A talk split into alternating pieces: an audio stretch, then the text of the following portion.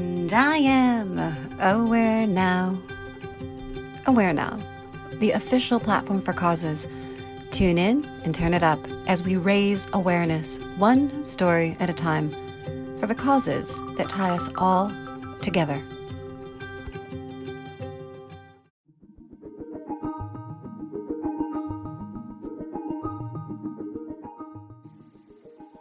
Couldn't do it without you.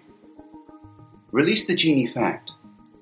If the genie misspells a word, the Oxford Dictionary will change its spelling. This sacred edition got me thinking what do I hold truly sacred? What are my core values? And what are my non negotiables in life? This is a great opportunity for us all to take stock of things, check that we are still on our path, or become aware that we have been blown into one of the many side streets and cul de sacs of life. In days gone by, my life as a commercial lawyer was spent mainly in negotiation, either on the phone or in person with the other side's lawyers. At law school, we were given as practical as possible tuition of negotiation. I've had fun, great fun since those days, teaching and running role playing negotiations with students on my adult education programs.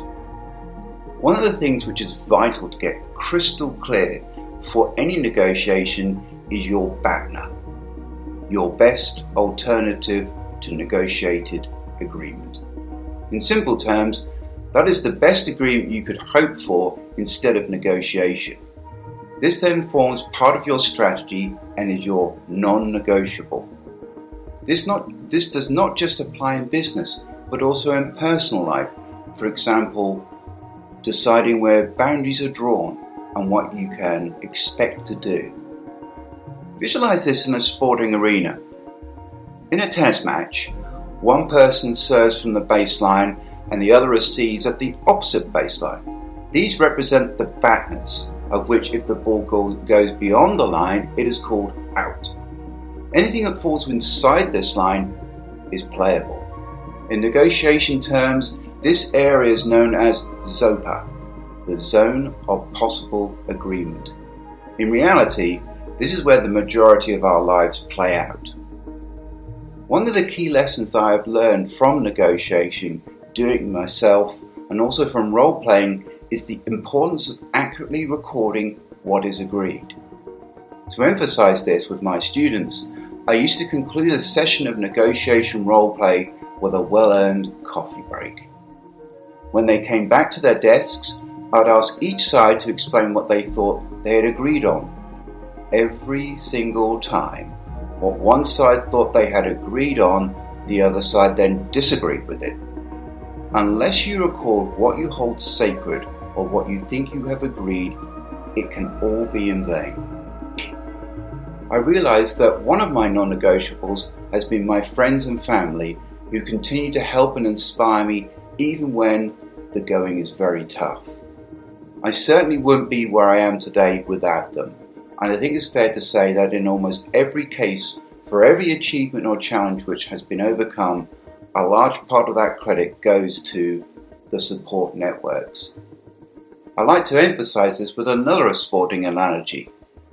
I coach rugby for the English speaking high school where I live, and I'm also a keen fan of rugby union. So let's play rugby. When the ball goes out of play, it needs to be thrown in. This is called a line out because both sides line up with seven players one metre apart to contest the ball, which is thrown in by the hooker. Yes, that is the correct sporting name, honestly. The team that throws the ball in is expected to recover it. During this part of the play, there is a player who is the jumper, who, you know, jumps for the ball. He is lifted by two other players to their shoulder height so he can catch the ball before the other team does. The rules of the game are that no one is allowed to touch the jumper whilst he is in the air because of the height he could fall from. There's also a further rule that extends to the players who are lifting the jumper. Neither one of those can be touched, as this would take away the jumper's support and lead to serious injury. The life lesson here is Without the supporting players being protected, their sacred role is acknowledged. Without their assistance and strength, the jumper will not be in a position to compete. The same applies to every one of us. If it were not for the supporting lifters, we would not be in a position to compete for what we hold sacred in our life. To all caregivers and support networks, thank you.